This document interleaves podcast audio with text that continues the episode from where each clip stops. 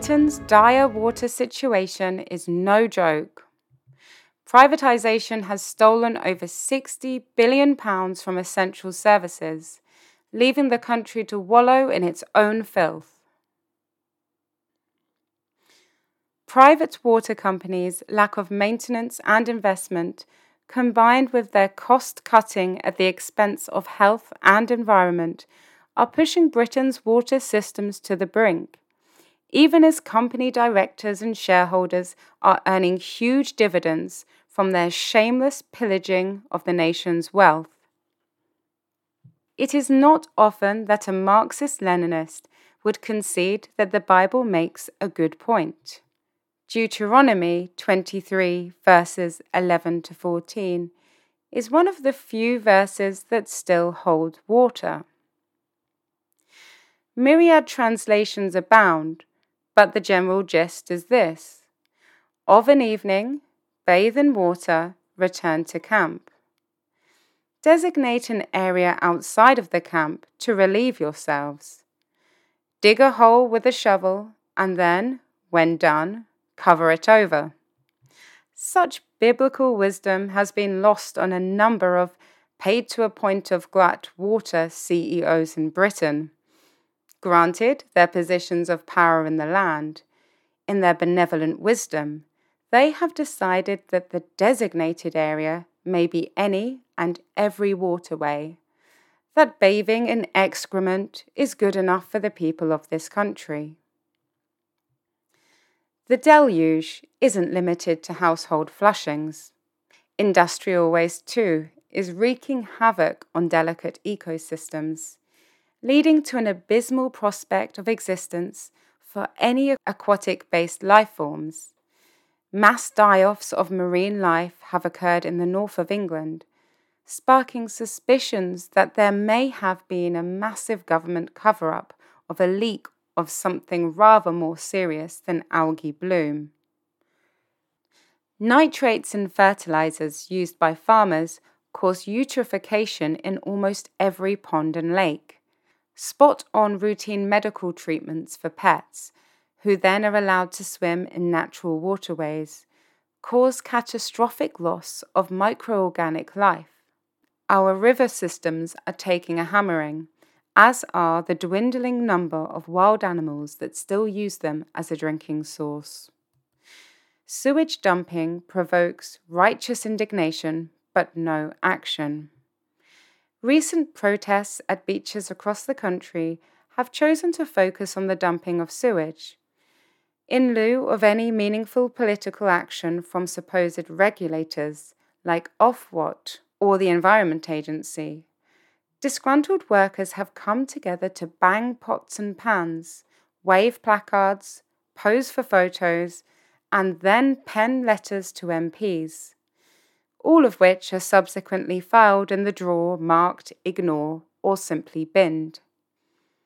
Reported figures vary depending upon source, measurement, and period, but there really is no way to spin or downplay them. As a Guardian article pointed out in November, 9 million hours of raw sewage have been spilled in the UK since 2016. 9 million hours is 1,027 years. That's a steady stream. The Guardian article cited above was documenting a 2,000-strong demonstration on Tankerton Beach in Whitstable, Kent. Water quality had been the most frequent concern raised by constituents in the nearby Goral Ward by-election in 2021, a concern that led to the election of Green candidate Claire Turnbull to the parish council, for all the good that will do anyone. The beach at Tankerton retains its blue flag status, despite local residents and Green Party campaigners testing the water themselves and finding positive results for E. coli and other harmful bacteria. On a website littered with grammatical errors, the local Labour Council has called for the adoption of a 5-point action plan: more data, better signage, wholesome meetings, include water quality in the coastal management plan, and ask new housing developments to do more to deal with rainwater. Action taken since then has amounted to nothing more than the installation by Southern Water of a real-time monitoring buoy, which so far has yielded precisely no data. Also, in November, The Times ran an article showing Cornwall's Trevornance Cove in St. Agnes awash with effluent. This pristine blue flag beach is at the bottom of the hill from the headquarters of Surfers Against Sewage, which offers the other half of every keen surfer's pre-splash routine. magicseaweed.com for the Surf Report, SAS's Safer Seas Service for the Shit Report. Surfers Against Sewage's 20 years of determined existence is a sad testament to capitalism's priorities. This spillage, a real personal slap in their faces. During his short stint as Environment Secretary in Liz Truss's ill-fated cabinet, Ranil Jayawadina demanded that every water company boss write to him with plans to reduce storm overflows. Letters to DEFRA from water company executives, released under the Freedom of Information Act, complained of failures to bring in new laws to help them, CEOs, deal with their sewage discharges.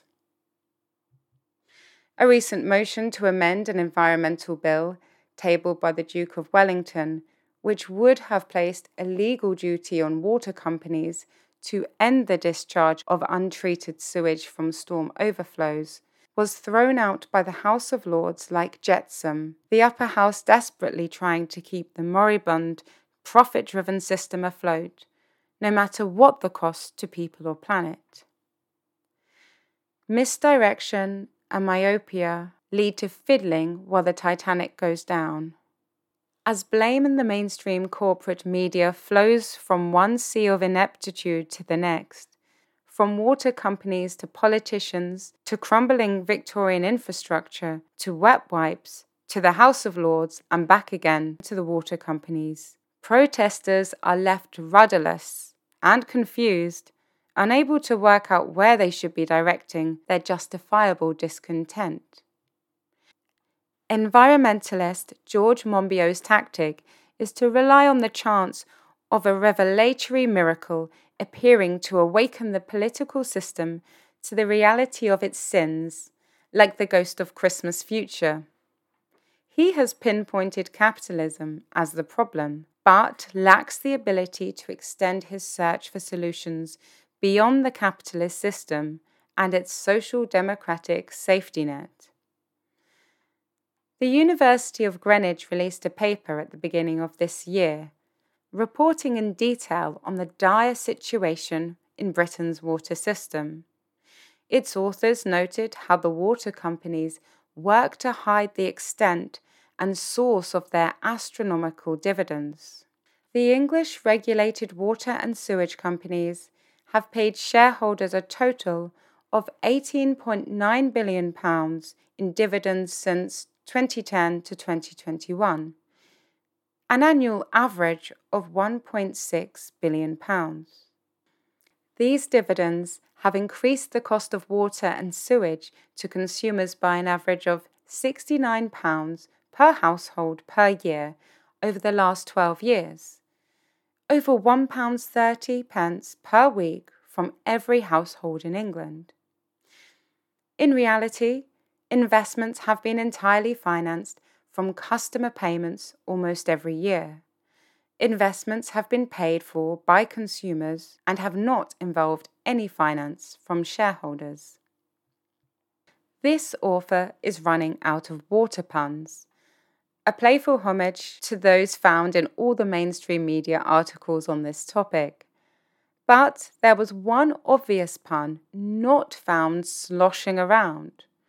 Not a single author tried to make the case for these obscene CEO payouts trickling down to Britain's workers. Meanwhile, the fines levied against water companies by toothless regulators are simply being absorbed as a cost of doing business. Witness the recent record-breaking £90 million slap on the wrist to Southern Water for its 6,971 unpermitted, as opposed to permitted, polluting incidents. No individual has been held accountable, and business continues in the same way regardless. According to the same Greenwich University report, the parasitism is worse even than it appears. The companies have nevertheless borrowed large amounts of money, building up a large pile of debt and large annual bill for interest. This debt has not been taken on to finance investment, but to finance the payment of dividends. The report further calculates that the privatisation of the water companies costs households in Britain £93 more every year than if the system was in public hands. Such evidence points away from capitalist efficiency and towards a freeloading contempt for the working class. Those who are educated in the science of Marxism understand that the blame for the degradation of our water system lies nowhere in the swirling vortex of mainstream media misdirection, but with the economic system itself. The water system was privatised in 1989 by the Thatcher government under the guise of opening it up to investment. However, the exact opposite has been the result. Hardly surprising for a regime whose leader declared that society is dead.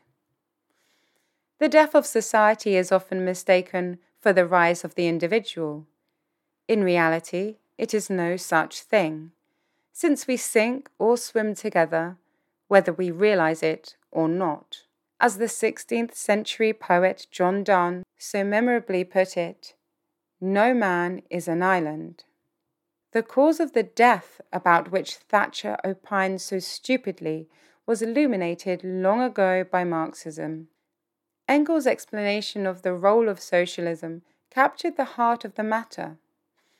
A new society is needed in which the material conditions are created that allow people to function as true human beings. Only then can humanity's true potential finally be unleashed. The death of society, death by 1,000 cuts, is what happens when capitalism is allowed to cling on, long past its sell-by date, turning each one of our essential life support systems in turn into a transactable commodity. Proceeding from privatisation to the point where private companies are sucking out dividends as debt, their surety underpinned by the too necessary to fail status of their investment is surely a sign of the utter inability of the economic system to offer anything useful to humanity. The only way to fix our devastated water system, according to the University of Greenwich, is to renationalise the water utilities. The question of compensation, either to the shareholders or the public, is left completely out of the question. Prison sentences for those individuals responsible for poisoning our waterways and accruing £53 billion of debt would seem to us to be perfectly justified, but are unlikely to be delivered under capitalist law. Business is business, after all, and that is just the way the system works.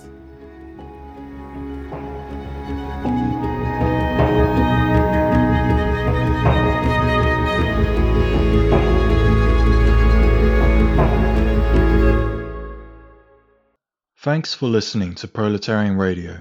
We aim to bring you the best Marxist analysis on current affairs, revolutionary history, and theory. Do like, comment, subscribe, and share our content to help us reach the widest possible audience. We are a small organisation with limited resources, and we need workers' support if we are to grow and fulfil our mission. If you are able to make a one-off or regular donation, no matter how small, please visit our website at thecommunists.org and register as a supporter.